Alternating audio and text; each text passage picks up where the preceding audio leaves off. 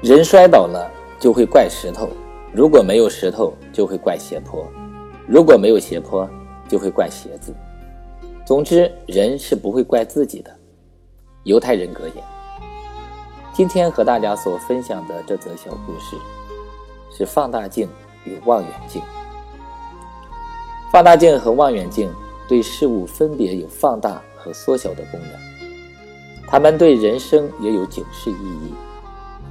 在一次大型的演讲会现场，一位知名的犹太社会学家和心理学家这样演讲道：“如果现在有一位长得国色天香的美女来到我们面前，任何一个人拿一只五百倍的放大镜来观看这位美女的脸庞，一定都会非常失望，因为我们所看到的将是坑坑洼洼、凹凸不平的一张难看的脸。”但现在，我们每个人如果拿一只望远镜来看远处的一座高山，我们看到的将是青山绿水、绿荫丛丛，仿佛人间仙境，令人流连忘返。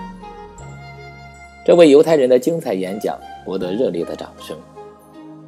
其实，我们也都在放大镜与望远镜下过着所谓的生活，就像在人际关系中。有人总是拿着放大镜看别人，令对方原形毕露，显得一无是处，也使得自己无法信任他人，交不到朋友。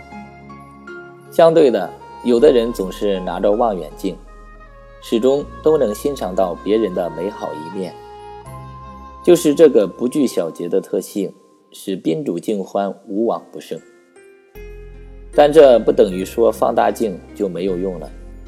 放大镜要用在自己的身上，多警醒自己的缺点，使自己快快成长起来。也不是说望远镜下尽是美景，因为这个世界本身就没有绝对的事，再美的景色中也会有或多或少的瑕疵，需要有一双慧眼去识破它。只有这样的放大镜和望远镜。